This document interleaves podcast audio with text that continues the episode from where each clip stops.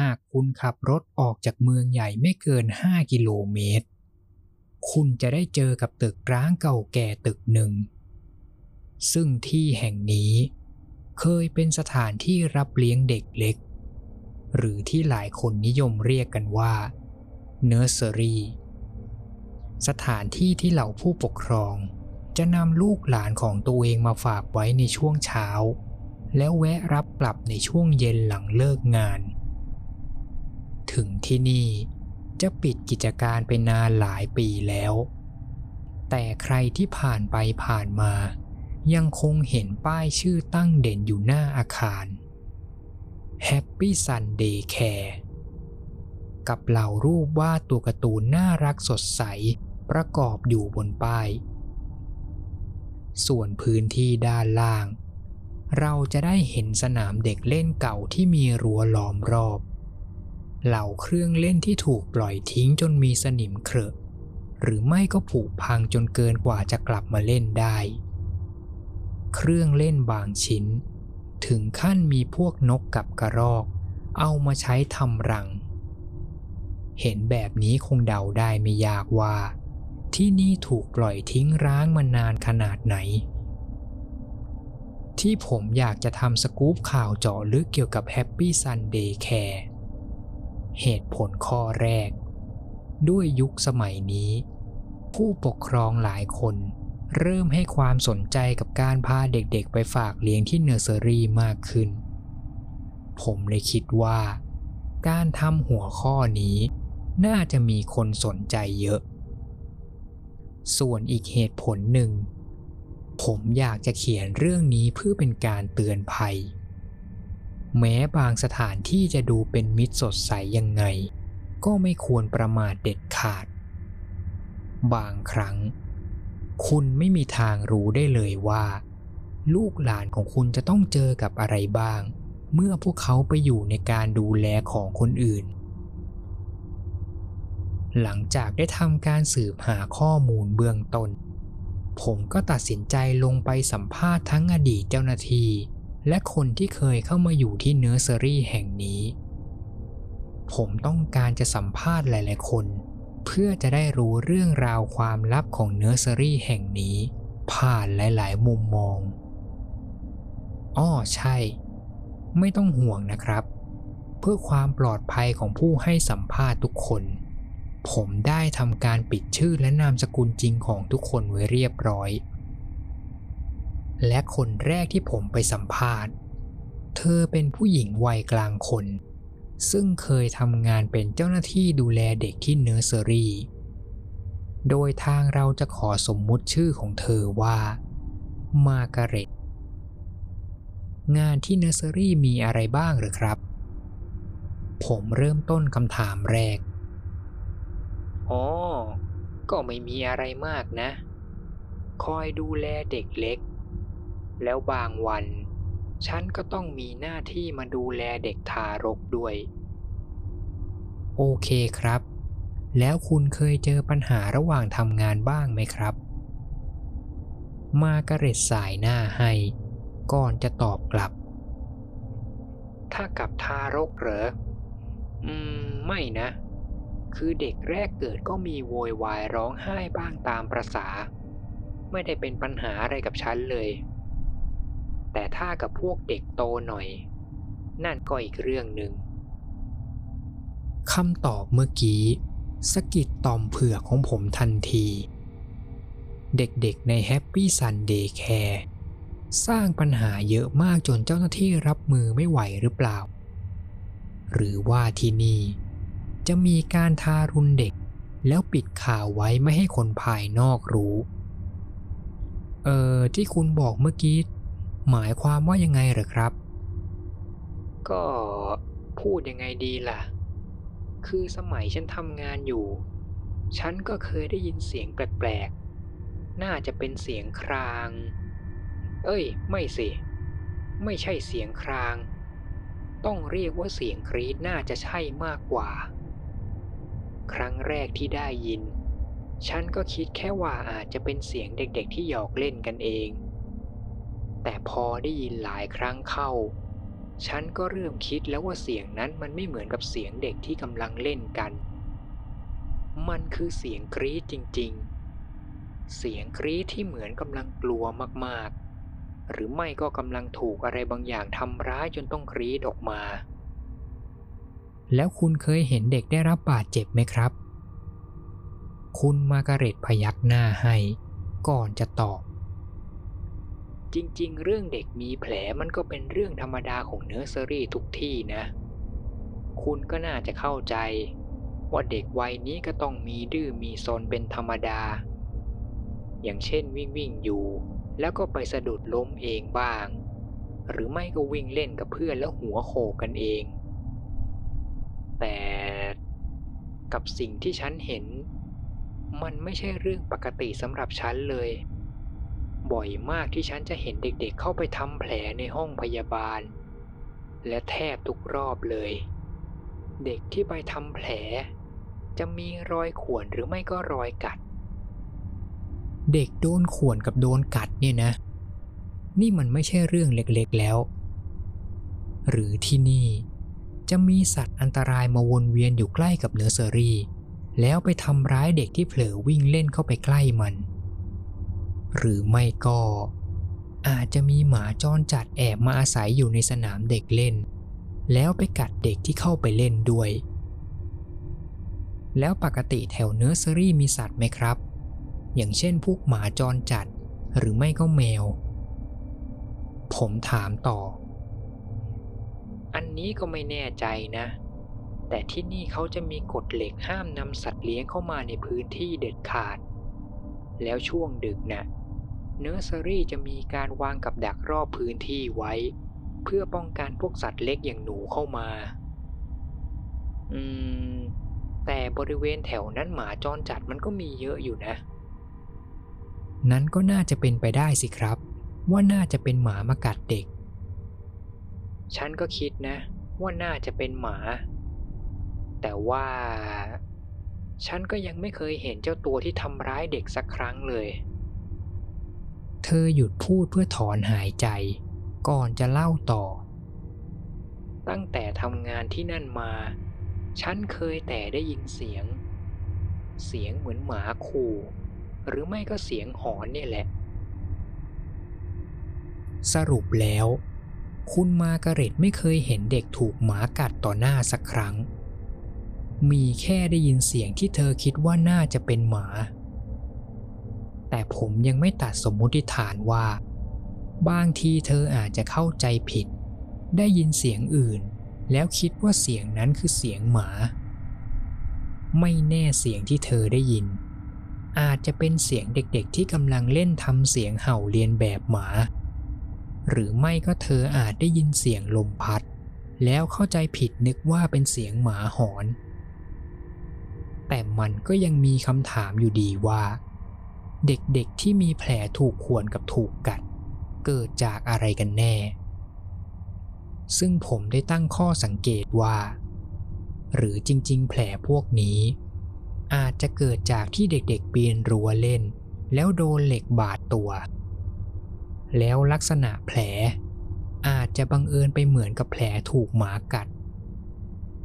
ดังนั้นคนที่ผมจะไปสัมภาษณ์คนถัดไป ผมถึงเลือกหนึ่งในคนที่เคยไปอยู่ในการดูแลของเนื้อเซอรี่เมื่อสมัยเด็ก บางทีฟังเรื่องเล่าจากมุมมองความทรงจำวัยเด็ก น่าจะไขปริศนาสิ่งที่มาการเร็ตเคยเจอได้ หลังจากสืบค้นหาข้อมูลเพิ่มเติมสักพัก ผมก็ได้มีโอกาสติดต่อคุยกับชายหนุ่มคนหนึ่ง ซึ่งเขาคนนี้เคยไปอยู่ที่ Happy Sun Daycare เมื่อตอนอายุประมาณ 4-5 ขวบ โดยผมจะขอใช้นามสมมุติกับเขาคนนี้ว่าสกอตโดยปัจจุบันนี้สกอตทำอาชีพขายเนื้อสดอยู่ที่ตลาดในเมือง ซึ่งผมต้องรอให้เขาทำงานหมดกะตัวเองก่อน ถึงจะเริ่มสัมภาษณ์ได้ คุณพอจะจำอะไรได้บ้างไหมครับ เกี่ยวกับ Happy Sunday Care ค คำถามแรก ผมยิงเข้าประเด็นทันที ผมเข้าใจนะครับว่าเรื่องนี้มันผ่านมานานหลายปีแล้ว แต่พอจะนึกอะไรออกสักนิดหนึ่งไหมครับ สกอตหลับตาทำท่าพยายามจะรีดความทรงจำตัวเองออกมา ก่อนจะตอบผม โอ้ยจำไม่ค่อยได้เลย คือตอนนั้นผมก็แค่สี่ห้าขวบเอง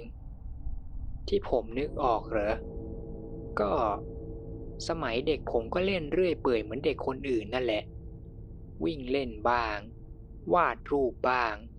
ดูการ์ตูนในห้องเรียน อะไรทำนองนั้น แล้วสมัยเด็กคุณเป็นเด็กเรียบร้อยไหมครับ ผมถามต่อ อืม ก็คิดว่านะ แต่ก็มีบ้างแหละ ที่ผมงองแงดื้อกับพี่เลี้ยง แต่ก็ไม่ใช่เรื่องใหญ่อะไรมากนะ ปัญหาทั่วไปของเด็กวัยนั่นแหละ อย่างเช่น ไม่ยอมนอนกลางวัน ไม่ยอมกินผัก อ๋อครับ ผมตอบ พลางจดบันทึกลงไปในหน้าสมุดบันทึกส่วนตัวของผมไปด้วย แล้วแบบนี้พวกคนดูแลเขาทำโทษคุณยังไงเหรอครับ ก็ไม่เท่าไหร่นะ ที่ผมเคยโดนก็มีแค่ถูกด่า หรือที่หนักสุดที่ผมเคยโดน ก็คือโดนจับไปนั่งมุมห้องคนเดียวไม่กี่นาที แล้วก็ให้มาขอโทษเพื่อนทุกคน แต่ก็ถือว่าโชคดีนะ ที่ผมโดนแค่นี้ สิ่งที่สกอตพูดทำผมสะดุดทันที โชคดีเหรอ หมายความว่ายังไง ผมเริ่มสงสัยว่า หรือเนอร์เซอรี่จะมีบทลงโทษแบบอื่นที่รุนแรงกว่านี้ และบทลงโทษที่ว่า อาจจะรุนแรงมาก ถึงขั้นเจ้าหน้าที่ทุกคนต้องปิดบังไว้ ไม่ให้คนภายนอกรู้ เออขอโทษนะครับ เมื่อกี้คุณหมายถึงอะไรเหรอครับ สกอตนิ่งไปพักหนึ่ง และเหมือนกับว่าเขาเพิ่งจะนึกเรื่องอะไรบางอย่างสมัยเด็กขึ้นมาได้ สีหน้าของเขา จากที่ยิ้มแย้ม เริ่มเปลี่ยนเป็นหวาดกลัวบางสิ่งบางอย่าง คือเด็กคนไหนที่ดื้อมากๆ จะถูกส่งไปที่ห้องที่พวกเราจะเรียกกันว่า ห้องประตูสีเทา สกอตถึงกับถอนหายใจเสียงดัง ก่อนจะเล่าต่อ ส่วนตัวผมไม่เคยโดนจับเข้าไปนะ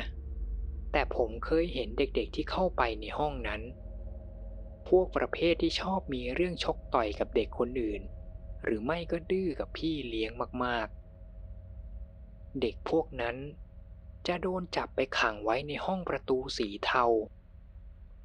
ผมไม่รู้เลย ว่าเกิดอะไรขึ้นในห้องบ้าง แต่ที่ผมจำได้ คือหลังจากที่เด็กๆออกมาจากห้อง พวกเขาจะตัวสั่นกลัวมากๆ บางคนร้องไห้ฟูมฟาย บางคนกรีดไม่หยุด บางคนถึงขั้นเป็นลมสลบทันทีหลังจากออกจากห้องเลยก็มี ได้ยินแบบนั้น ผมถึงกับสายหน้า ห้องประตูสีเทา นี่มันห้องบ้าบออะไรกัน แล้วผมก็ย้อนนึกถึงสิ่งที่คุณมาการเร็ตเคยเล่าไว้ หรือว่า เรื่องของห้องประตูสีเทา กับเรื่องเสียงแปลกๆที่คุณมาการเร็ตได้ยิน อาจจะเชื่อมโยงกัน แล้วพวกเด็กที่ออกมาจากห้อง พวกเขามีแผลถูกกัดหรือถูกข่วนบ้างไหมครับ ผมรีบถามต่อ อ๋อ แล้วคุณเคยได้ยินเสียงแปลกๆบ้างไหมครับ สกอตพยักหน้ารับทันที ผมว่าผมเคยเห็นเด็กบางคนที่ออกมาจากห้องประตูสีเทาและมีรอยข่วนนะ แต่อันนี้ผมไม่ confirm ร้อยเปอร์เซนต์ว่าแผลที่ผมเห็นมันเกิดก่อน หรือหลังจากเข้าไปในห้องนั้น แต่เรื่องเสียงเนี่ยผมว่าผมเคยได้ยิน เสียงเหมือนใครบางคนหายใจแรงๆในห้อง แต่ผมก็ไม่แน่ใจอีกเหมือนกัน นั่นอาจจะเป็นเสียงเด็กที่ถูกขังด้านในก็ได้ ก่อนหน้านั้น มาการเร็ตบอกว่าเคยได้ยินเสียงหมาขู่ คราวนี้สกอตบอกว่า ได้ยินเสียงหายใจแรงๆ รอยแผลแปลกๆบนตัวเด็ก และพฤติกรรมที่เปลี่ยนไปของเด็กๆ หลังจากที่ออกมาจากห้องที่พวกเขาเรียกว่า ห้องประตูสีเทา ยิ่งสืบต่อ ยิ่งมีคำถามเพิ่มมากขึ้น Happy Sunday Care ซ่อนอะไรไว้กันแน่ ผมขอบคุณสกอตที่สละเวลามาให้ผมสัมภาษณ์ หลังจากได้ข้อมูลเกี่ยวกับห้องประตูสีเทามาบ้างแล้ว ผมก็คิดออกว่า คนต่อไปควรจะไปคุยด้วยคือใคร ผมควรจะต้องไปตามหาคนที่เคยถูกจับไปขังไว้ในห้องลึกลับนั่น ผมจะต้องรู้ให้ได้ ว่ามันเกิดอะไรขึ้นภายในห้อง หลังจากพยายามสืบหาข้อมูลอย่างหนัก ในที่สุด ผมก็หาเธอคนนี้เจอ ซึ่งผมจะขอเรียกเธอว่าอลิสสองอาทิตย์ก่อนหน้านี้ เธอเพิ่งจะโดนตำรวจจับ ข้อหาใช้สีสเปรย์วาดภาพกราฟฟิตี้ในพื้นที่สาธารณะ แต่ยังถือว่าศาลใจดี แทนที่เธอจะต้องไปนอนในคุก อลิสยอมที่จะบำเพ็ญประโยชน์ให้สาธารณะเป็นเวลาสี่เดือน แล้วจากที่ผมไปสืบข้อมูลประวัติย้อนหลัง เธอคนนี้วีรกรรมเยอะมากทีเดียว และนี่ไม่ใช่ครั้งแรก ที่เธอโดนจับได้ ปกติคุณชอบทำอะไรแบบนี้บ่อยเลยหรอครับ ผมเริ่มถามเธอ อืม คงงั้นมั้งผมก็ไม่แน่ใจว่าการสัมภาษณ์ครั้งนี้ จะราบรื่นตลอดรอดฝั่งไหม แค่ดูจากท่าทางของเธอ ก็พอจะเดาได้ว่าเธอเป็นพวกไม่ยอมใครง่ายๆ แล้วเธอไม่มีทางจะทำอะไรให้ฟรีๆ ถ้าไม่มีผลประโยชน์ตอบแทน คือผมอยากจะรู้เรื่อง Happy Sunday Care ผมเลือกยิงเข้าประเด็นทันที คุณรู้อะไรเกี่ยวกับห้องประตูสีเทาบ้าง เพียงแค่ผมพูดชื่อห้องนั้นขึ้นมา สีหน้าของเธอก็เปลี่ยนไปแบบชั่วพริบตา เรื่องนั้นมันตั้งนานแล้วนะ เธอตอบผมด้วยสีหน้าที่ขาวซีด แต่ผมคิดว่าคุณยังจำได้ ช่วยบอกหน่อยครับ ว่ามันเกิดอะไรขึ้น อลิสหยุดนิ่งไปพักใหญ่ ก่อนจะสูดหายใจลึกๆ เพื่อจะทำให้ตัวเองใจเย็นลง ผมเองก็แปลกใจมาก นึกไม่ถึงว่าเพียงแค่พูดเรื่องห้องประตูสีเทาขึ้นมา จะทำให้เธอมีอาการขนาดนี้ ทั้งที่เธอเองก็โตเข้าวัยสาวแล้ว น่าสงสัยมากว่าห้องนั้นมันมีอะไรกันแน่ มันน่ากลัวถึงขนาดที่ว่าทำให้วัยรุ่นคนหนึ่ง ที่ทำตัวแหกกฎแทบจะตลอดเวลา ทั้งลักทรัพย์ทำลายข้าวของสาธารณะ บุกรุกเขตห่วงห้าม คนที่มีประสบการณ์ชีวิตโชคโชนขนาดนี้ ยังต้องมากลัวจนตัวสั่นกับประสบการณ์วัยเด็ก นี่มันเรื่องอะไรกัน โอเค หนูจะบอกให้ แต่พี่ต้องสัญญาก่อนนะ ว่าเรื่องนี้พี่ห้ามไปบอกใครเด็ดขาดว่าหนูเป็นคนเล่า เข้าใจเปล่า ไม่ต้องห่วง ผมปิดชื่อนามสกุลพยานทุกคนอยู่แล้ว ไม่มีทางที่คนอื่นจะรู้แน่นอน ผมตอบให้เธอสบายใจขึ้น คือวันนั้น หนูกำลังเล่นอยู่ที่สนามเด็กเล่น ในที่สุด อลิสก็เริ่มเล่าจำได้ว่าตอนนั้น หนูอยากจะเล่นชิงช้า แต่ดันมีเด็กอีกคนนึงจะมาแย่งเล่น มารู้ตัวอีกที เราก็ทะเลาะกันแรงมาก แล้วเจ้าเด็กนั่นก็ล้มลงไปนอนร้องไห้บนพื้น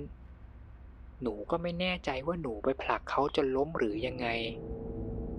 แต่ที่แน่ ๆ คือหลังจากนั้นก็มีพี่เลี้ยงคนหนึ่งเดินเข้ามากระชากแขน แล้วลากหนูไปที่ที่หนึ่ง พี่เลี้ยงบอกว่า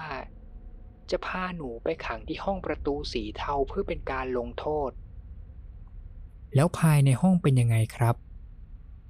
อลิสถึงกับหยุดพักเพื่อสูดหายใจลึกๆอีกรอบ ก่อนที่จะถอนหายใจแรงๆ และเริ่มเล่าต่อ ในห้องโล่งมาก หนูจำได้ว่า พื้นในห้อง มันเป็นพื้นดินเหมือนกับพื้นตรงสนามเด็กเล่น หน้าต่างก็ไม่มี มีแค่หลอดไฟเล็กๆ ดวงเดียวที่แขวนอยู่บนเพดาน พี่เลี้ยงโยนตัวหนูเข้ามาในห้อง แล้วก็ปิดประตูขัง คือในห้องมันมืดแล้วก็เย็นมากๆ แล้วหนูก็กลัวมาก แล้ว แล้วหนูก็ได้ยินเสียง เสียงมันดังมาจากทางข้างหลัง พอหันไปดู หนูก็ตกใจจนหลุดกรีดออกมา หนูไม่เคยกรีดดังขนาดนี้มาก่อนเลยในชีวิต คุณเห็นอะไรครับ ผมรีบถามต่อ ในใจก็ลุ้นตามสิ่งที่อลิสเล่า มัน มันเป็นหมา น่าจะนะ หนูคิดว่ามันน่าจะเป็นหมาอลิสเริ่มกลั้นน้ำตาไว้ไม่อยู่ หนูมองเห็นไม่ชัด เพราะในห้องมันมืดมาก ที่หนูจำได้ คือไอตัวนั้นมันตัวใหญ่มาก แล้วหน้าตาก็น่าเกลียดที่สุดที่หนูเคยเห็นมาเลย ตาของมันเป็นสีเหลือง ฟันของมันก็ใหญ่มากๆ แล้วทั่วทั้งตัวก็มีแต่ขนสีดำยาว หนูมองมันได้แค่แป๊บเดียว หมาตัวนั้นก็วิ่งพุ่งเข้ามาใส่ หนูวิ่งหนีสุดชีวิต พยายามวิ่งวนรอบห้องไปด้วย แล้วก็ตะโกนขอให้ใครสักคนมาช่วย แต่ไอหมาตัวนั้นมันวิ่งเร็วมาก แป๊บเดียวมันก็กัดเข้าที่กระโปรงหนู แล้วพยายามจะดึงตัวหนูเข้าไป ตอนนั้นหนูสะดุดล้มลงไปบนพื้น โชคดีที่หนูถีบโดนหน้าของมันไปหลายที จนมันอ้าปากคายกระโปรงออกมา แต่มันก็ยังจะกระโจนใส่อีกรอบ แล้วจังหวะนั้น ประตูห้องก็เปิดออกพอดี แล้วก็มีพี่เลี้ยงอีกคนหนึ่งเข้ามากระชากตัวหนูออกมาได้ทัน แล้วเขาก็ปิดประตูล็อกไว้ ก่อนที่หมาตัวนั้นจะพุ่งตามหนูออกมา ผมคิดว่ามันน่าจะเป็นหมาจริง ๆ แล้ว ผมเริ่มจะประติดประต่อเรื่องได้บ้าง ตั้งแต่เรื่องของมาการ็ตที่บอกว่าเคยได้ยินเสียงกรีดกับเสียงหมาขู่ เรื่องของสกอต เกี่ยวกับเด็กๆที่ถูกส่งเข้าไปในห้องประตูสีเทา และตอนนี้ เรื่องของอลิสกับประสบการณ์ตรงที่เธอถูกจับไปขังไว้ในห้อง แล้วถูกสัตว์ใหญ่ลักษณะเหมือนหมามาทำร้าย แต่มันก็ยังมีเรื่องที่ผมต้องสืบหาต่อทำไมพวกเขาถึงเลือกลงโทษเด็กแบบนี้ทำไมถึงใช้หมา แล้วทำไมต้องปิดบัง บางทีพวกเจ้าหน้าที่ของ Happy Sunday Care อาจจะรู้สึกว่าการลงโทษแบบนี้มันรุนแรงกับเด็กเกินไป หรือไม่ พวกเขาอาจจะกลัวถูกสังคมประนาม และกลัวจะโดนฟ้องร้อง ผมขอบคุณอลิสที่ให้ความร่วมมือ และออกสืบหาพยานคนต่อไป ผมคิดว่าคนต่อไป ควรจะต้องเป็นเจ้าหน้าที่ในเนอร์เซอรี่อีกสักคน ถ้าโชคดี การสัมภาษณ์ครั้งต่อไป อาจจะเปิดเผยความจริงทุกอย่างเกี่ยวกับห้องประตูสีเทาก็ได้ ผมเลยต้องกลับไปเช็คประวัติข้อมูลเจ้าหน้าที่ของเนอร์เซอรี่อย่างละเอียดอีกรอบ หลังจากที่ต้องเสียเวลาตามหาพยานอยู่นานหลายวัน เนื่องจากอดีตเจ้าหน้าที่ส่วนใหญ่ ไม่ค่อยให้ความร่วมมือกับผมเท่าที่ควร บางคนก็อ้างว่าติดธุระ หรือบางคน ก็พูดตรงๆเลยว่าไม่ต้องการให้ผมสัมภาษณ์ บางคนถึงขั้นขู่ว่า จะฟ้องร้องถ้าผมมายุ่งเรื่องนี้ไม่เลิก ไม่แน่ใจเหมือนกันว่า พวกเขาโกรธที่ผมพยายามจะสืบหาความลับที่ซ่อนไว้เมื่อหลายปีก่อน หรือพวกเขาอาจจะกลัวเดือดร้อน ถ้าผมเอาเรื่องนี้ไปเผยแพร่ให้คนอื่นรู้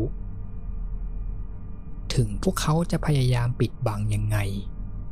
สุดท้ายผมก็สามารถสืบหาพยานที่พร้อมจะให้ความร่วมมือกับผมได้ เขาเป็นหนึ่งในอดีตเจ้าหน้าที่ของ Happy Sunday Care และยินดีจะเล่าเรื่องประสบการณ์ของเขาให้ฟัง ซึ่งเราจะขอเรียกเขาด้วยนามสมมุติว่า คุณสมิธเขาเคยทำงานเป็นภารโรงของเนอร์เซอรี่ในช่วงที่ยังเปิดทำการอยู่ ส่วนสาเหตุที่ทำให้เขาได้มาทำงานที่นี่ เป็นเพราะได้รับความช่วยเหลือจากน้าของคุณสมิธซึ่งเป็นหนึ่งในเจ้าของเนอร์เซอรี่แห่งนี้ หลังจากที่เนอร์เซอรี่ปิดตัวไปเมื่อหลายปีก่อน คุณสมิธก็ต้องย้ายไปอยู่เมืองอื่น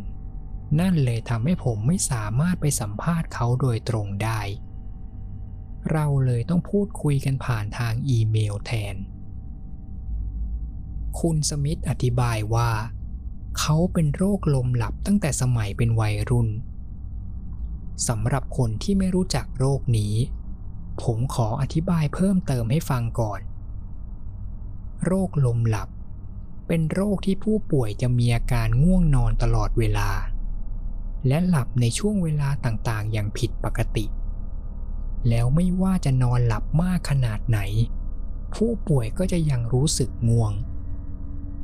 แต่ในเคสของคุณสมิธนั้น อาการถือว่าหนักมาก เพราะนอกจากเขาจะเป็นโรคลมหลับ เขายังมีอาการเดินละเมอบ่อยครั้งมาก ทางโรงพยาบาลเองก็คิดไม่ออกว่าควรจะต้องรักษาเขายังไง ที่แย่กว่านั้น คือไม่มีใครรู้ด้วยซ้ำว่า ต้นเหตุของอาการป่วยเกิดจากอะไรกันแน่ นั่นเลยทำให้คุณสมิธ ต้องทนใช้ชีวิตอยู่กับโรคนี้อย่างยากลำบาก และไม่สามารถจะไปทำงานเหมือนกับคนทั่วไปได้ สุดท้ายพอน้าของเขารู้ข่าว ทางน้าเลยรับคุณสมิธเข้าทำงานที่เนอร์เซอรี่ หลังจากที่อ่านอีเมลฉบับแรกจบ ผมก็มีคำถามเข้ามาเต็มหัวไปหมด จนไม่รู้ว่าควรจะต้องถามอะไรก่อน แต่หลังจากผมทวนอ่านอีเมลของเขารอบที่สองจบ ผมก็ตัดสินใจเขียนอีเมลถามกลับไปว่า แล้วเขาทำงานที่นั่นได้ยังไง ทั้งที่ยังมีอาการป่วยอยู่ แล้วเจ้าหน้าที่คนอื่นๆ รวมถึงเด็กๆ มีปฏิกิริยากับเขายังไง ผมต้องรอนานหลายวันกว่าคุณสมิธจะเขียนอีเมลตอบกลับมา พอเห็นแจ้งเตือนอีเมลฉบับใหม่ส่งมาจากคุณสมิธผมก็รีบกดเปิดอ่านทันที เขาตอบมาว่าน้าของเขาจะคอยผสมน้ำสมุนไพรสูตรพิเศษให้เขาดื่ม ซึ่งมันช่วยให้โรคที่เขาเป็นไม่กำเริบระหว่างทำงาน เธออ้างว่า น้ำสมุนไพรสูตรลับนี้ ได้ผลดีกว่ายาทั่วไปตามโรงพยาบาล คุณสมิธยังได้เขียนเล่าเพิ่มเติมเกี่ยวกับน้ำสมุนไพรด้วยว่า รสชาติมันห่วยแตกมาก และเขาก็เกลียดมันสุดๆ แต่พอดื่มไป มันก็ช่วยทำให้เขากลับมาทำงานได้ปกติ โดยไม่มีอาการใด ๆ มารบกวน แต่ถ้าวันไหนที่น้าของเขาไม่ได้ทำน้ำสมุนไพรอาการของเขาจะกลับมากำเริบทันที แล้วทำให้เขาพลอยหลับระหว่างทำงาน พอเป็นแบบนี้ ก็จะเดือดร้อนเจ้าหน้าที่คนอื่น ต้องเข้ามาช่วยดูแลเพื่อให้แน่ใจว่า คุณสมิธจะไม่เดินละเมอ จนทำให้ตัวเองหรือคนอื่นบาดเจ็บ ส่วนคำถามที่ว่า คนอื่นๆมีปฏิกิริยาอย่างไรบ้าง คุณสมิธเล่าว่า พวกเด็กๆส่วนใหญ่ถือว่าดีกับเขามาก เด็กหลายคนจะสนใจในตัวเขา และชอบเข้ามาพูดคุยระหว่างที่ทำงาน แต่ก็มีบ้างที่มีเด็กบางคนมาแกล้งแย่ แต่เท่าที่เขาจำได้ ไม่เคยมีเด็กคนไหนแกล้งจนเป็นปัญหาใหญ่โต ส่วนกับพวกเจ้าหน้าที่ด้วยกัน อันนี้คือตรงข้ามสุดๆ คุณสมิธบอกว่า เขารู้สึกว่าพวกเจ้าหน้าที่จะคอยจ้องมองเขา เหมือนเฝ้าระวังตัวตลอดเวลา แม้แต่คุณน้าของเขาเอง ก็ยังจะคอยจับตาดูคุณสมิธตลอดเวลา เขาเองก็ไม่แน่ใจว่า เป็นเพราะทุกคนรู้เรื่องโรคที่เขาเป็น หรือเพราะเหตุผลอย่างอื่น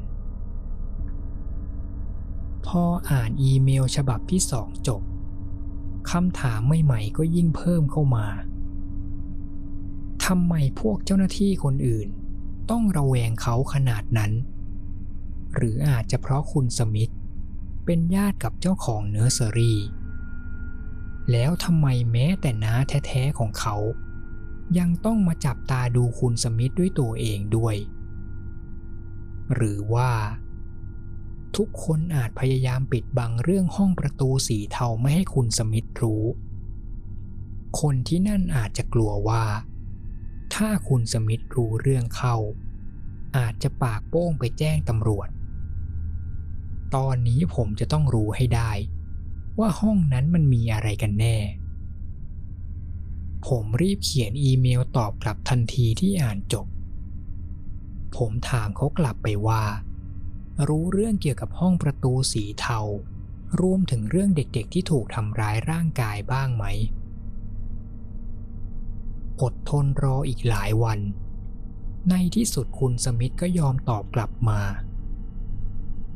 อย่างแรก คุณสมิธบอกว่าจำไม่ได้เลยว่ามีหมาอยู่ในเนื้อเซอรี่ด้วย แล้วเขาก็ย้ำกฎของที่นี่ด้วยว่า เนื้อเซอรี่มีกฎเคร่งครัด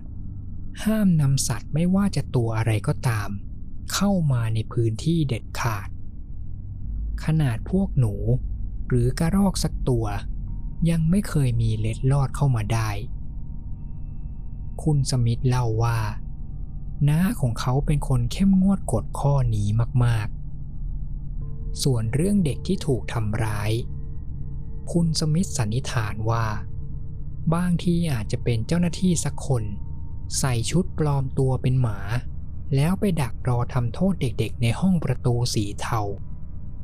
แล้วยิ่งห้องนั้นแสงไฟก็น้อยด้วย เด็กๆเลยมองไม่ออกว่า เป็นคนใส่ชุดปลอมตัวมา ส่วนพวกเรื่องรอยแผลถูกข่วนกับถูกกัด อาจจะเป็นเพียงแค่เด็กๆตกใจ แล้ววิ่งหนีหกล้มจนเป็นแผลเอง แล้วก็ไปจินตนาการว่าถูกหมากัด ข้อความต่อมาที่ผมอ่านทำเอาผมถึงกับแปลกใจมาก คุณสมิธบอกว่า ตัวเขาเองก็เคยเข้าไปอยู่ในห้องประตูสีเทาหลายครั้งแล้ว โดยเขาอธิบายว่า วันไหนที่ไม่ได้ดื่มน้ำสมุนไพร แล้วพลอยหลับไปโดยที่ไม่รู้ตัวพอตื่นขึ้นมาอีกที ตัวของเขาจะมาอยู่ภายในห้องนี้แล้ว เขาเองก็ไม่แน่ใจว่าทำไมถึงต้องย้ายเขามานอนในห้องนี้ บางทีอาจจะเป็นการป้องกัน ไม่ให้ตัวของเขาเดินละเมอออกไปที่อื่น ส่วนเรื่องห้อง คุณสมิธได้อธิบายว่า จริงๆ ห้องนี้ แต่ก่อนน้าของเขาตั้งใจจะทำเป็นห้องเก็บของ แต่เนื่องจากเจอปัญหางบประมาณไม่พอ ห้องเลยมีสภาพไม่สมบูรณ์ ตัวของคุณสมิธเดาว่า ไหนๆห้องนี้ก็สร้างมาแล้ว คุณน้าเองก็คงไม่อยากจะให้ศูนย์เปล่า พวกเขาเลยอาจจะดัดแปลงเปลี่ยนมาใช้ห้องนี้สำหรับการลงโทษเด็กดื้อแทน ส่วนเรื่องของหมา เขายังคงยืนยันว่า น่าจะมีเจ้าหน้าที่แต่งตัวเหมือนหมา และแกล้งหลอกเด็กให้ตกใจกลัวเพื่อเป็นการทำโทษ ผมเขียนอีเมลฉบับสุดท้ายส่งไปขอบคุณที่คุณสมิธสละเวลามาตอบคำถาม ตอนนี้ผมมั่นใจมากว่า มีข้อมูลเบื้องหลังของ Happy Sun Day Care เยอะมากพอแล้ว ทั้งจากการหาข้อมูลด้วยตัวเอง กับการไปสัมภาษณ์พยานหลาย ๆ คน สรุปแล้ว ห้องประตูสีเทา มันคือห้องที่ไว้ทำโทษเด็กที่ดื้อมากๆ โดยภายในห้อง จะมีเจ้าหน้าที่อีกคนที่ใส่ชุดคอสตูมหมา เด็กที่ถูกจับมาขังไว้ในห้อง จะโดนเจ้าหน้าที่ที่ใส่ชุดคอสตูม วิ่งไล่เพื่อให้เด็กกลัว พอเด็กเริ่มกลัวจนใกล้จะไม่ไหวเจ้าหน้าที่ด้านนอกก็จะเปิดประตู พาตัวเด็กออกมาก่อนที่เด็กจะได้รับบาดเจ็บหนักไปมากกว่านี้ ผมว่าข้อมูลผมแน่นระดับหนึ่งแล้ว แต่ยังมีอีกอย่างที่ผมต้องทำ ผมต้องลงพื้นที่เข้าไปสำรวจภายในเนื้อเซอรี่ Happy Sunday Care ให้เห็นกับตา และแน่นอน ผมต้องไม่ลืมแวะไปสำรวจห้องในตำนาน ห้องประตูสีเทา ผมอยากจะไปสำรวจที่นั่น เผื่อว่ายังมีหลักฐานอะไรเหลือบ้าง ใช้เวลาเดินทางไม่กี่นาที ผมก็ขับรถมาถึงอาคารร้างแห่งนี้ ผมจอดรถหน้าทางเข้า สูดหายใจลึกๆสักสองสามทีเพื่อเตรียมใจ โชคดีมาก ประตูหน้าอาคารไม่ได้ล็อกไว้ ผมเลยเปิดประตูเข้าไปเดินสำรวจด้านในได้เลย สภาพภายในอาคารก็ตามคาด หันไปทางไหนก็เจอแต่เฟอร์นิเจอร์เก่าๆที่มีฝุ่นเกาะหนา กับเหล่าใยแมงมุมที่เกาะตามโต๊ะกับเก้าอี้ดูแวบเดียวก็พอจะรู้ว่า ที่นี่ไม่มีใครเข้ามานานเป็นปี ๆ แน่นอน หลังจากสำรวจส่วนต่างๆ ของเนอร์เซอรี่มาประมาณหนึ่ง ผมก็ได้เจอกับห้องห้องหนึ่ง ที่มีประตูสีเทาตั้งเด่นอยู่ ใช่แน่นอน นี่คือห้องสยองขวัญในตำนานของเด็กๆไม่ผิดแน่ ประตูบานนี้แข็งมาก ต้องออกแรงเยอะทีเดียวกว่าจะผลักให้เปิดกว้างพอที่ผมจะลอดตัวเข้าไปได้ บรรยากาศในห้องตรงกับที่อลิสเล่าไว้เป๊ะๆข้างในนี้มืดมาก ไม่มีหน้าต่าง มีแค่หลอดไฟเล็กๆ ดวงเดียวที่ตอนนี้เปิดไม่ได้แล้ว และพื้นห้องที่ยังเป็นพื้นดิน ผมเลยต้องกลับไปดันประตูให้เปิดกว้างที่สุด เพื่อให้แสงจากด้านนอกส่องเข้ามาในห้องเพิ่ม ตามกำแพงห้องกับพื้น ผมเห็นคราบเลือดจางๆตามจุดต่างๆ แต่ก็บอกไม่ได้เลยว่า เป็นเลือดของใครหรือตัวอะไร นอกจากนี้บนกำแพง ผมเห็นรอยแปลกๆ ยิ่งเข้าไปดูใกล้ๆผมยิ่งรู้สึกว่า มันเหมือนกับรอยเล็บข่วนขนาดใหญ่ ผมเปลี่ยนมาก้มสำรวจบนพื้นห้อง ก็ได้เจอกับรอยเท้าจำนวนมาก ถึงหลาย ๆ รอยจะจางแล้ว แต่ผมก็พอจะมองออกว่า มันเป็นรอยเท้าขนาดเล็ก ซึ่งก็น่าจะเป็นรอยเท้าของเด็กๆ ที่เคยเข้ามาอยู่ในห้องนี้ ดูจากทิศทางและจำนวนรอยเท้า คาดว่าเด็กๆ ที่เคยอยู่ในห้องนี้กำลังวิ่งหนีอะไรบางอย่างจริง ๆ แต่ท่ามกลางรอยเท้ามากมาย มันมีรอยเท้าหนึ่งที่สะดุดตาผมมากๆ ผมลองส่องไฟฉายดูใกล้ๆ มันเป็นรอยเท้าขนาดใหญ่ ที่เจ้าของรอยเท้านี้ น่าจะมีน้ำหนักตัวมากๆ รวมถึงรอยเล็บที่ยาว และจำนวนนิ้วที่มีเพียงสี่นิ้ว ผมคิดว่านี่ไม่น่าใช่คนใส่ชุดคอสตูมหมาแล้ว Nursery Happy Sunday Care ใช้หมาขนาดใหญ่มาทำร้ายเด็กแน่นอน นี่มันเลวร้ายมาก ผมจะต้องเอาเรื่องนี้ไปบอกให้ทุกคนรู้ ประชาชนจะต้องรับรู้ความลับที่เนอร์เซอรี่แห่งนี้พยายามปกปิดมาตลอดหลายปีที่ผ่านมา เดี๋ยวนะ ผมเพิ่งจะมานึกขึ้นได้ ตอนกำลังเดินกลับขึ้นรถ รอยเท้านั่นทำผมขนลุกแปลกๆมาตลอด แล้วผมเพิ่งจะมาเอกใจ หมาพันไหนกัน ยืนสองขาได้